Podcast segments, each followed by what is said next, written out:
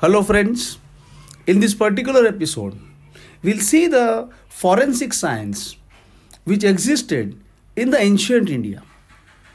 Now, as on today, the forensic science is absolutely advanced in all the countries in the world, and the same is used not only for criminal investigation but for various other concerns. Now, as far as India is concerned, the first forensic science laboratory was established in 1952 at Calcutta. It got fully functional in 1953. Subsequently, various institutions for forensic study were also formed.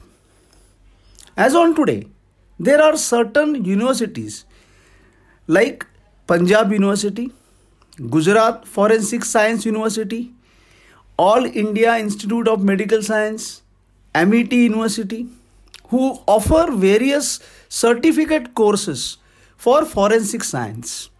And because of this, it has also opened the field as an professional field for people who do this certificate courses.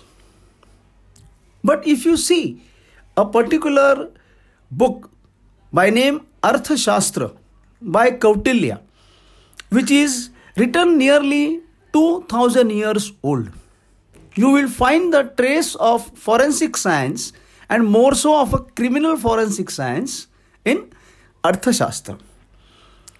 In that book, it is mentioned that if a particular death, there was a suspicion that this death would have happened because of poisoning they had a mechanism to check it. Now, what was that? Undigested parts of meal found in the body would be thrown in fire, and if there is a crackling sound and fumes are multicolored, it is proved that the death was because of poison. Further, if the heart or stomach does not burn when the body is cremated, that also proves that death was because of poisoning. So, friend, this is what is in existence, and this is what we have in ancient India written 2000 years before in Kautilya's Arthashastra.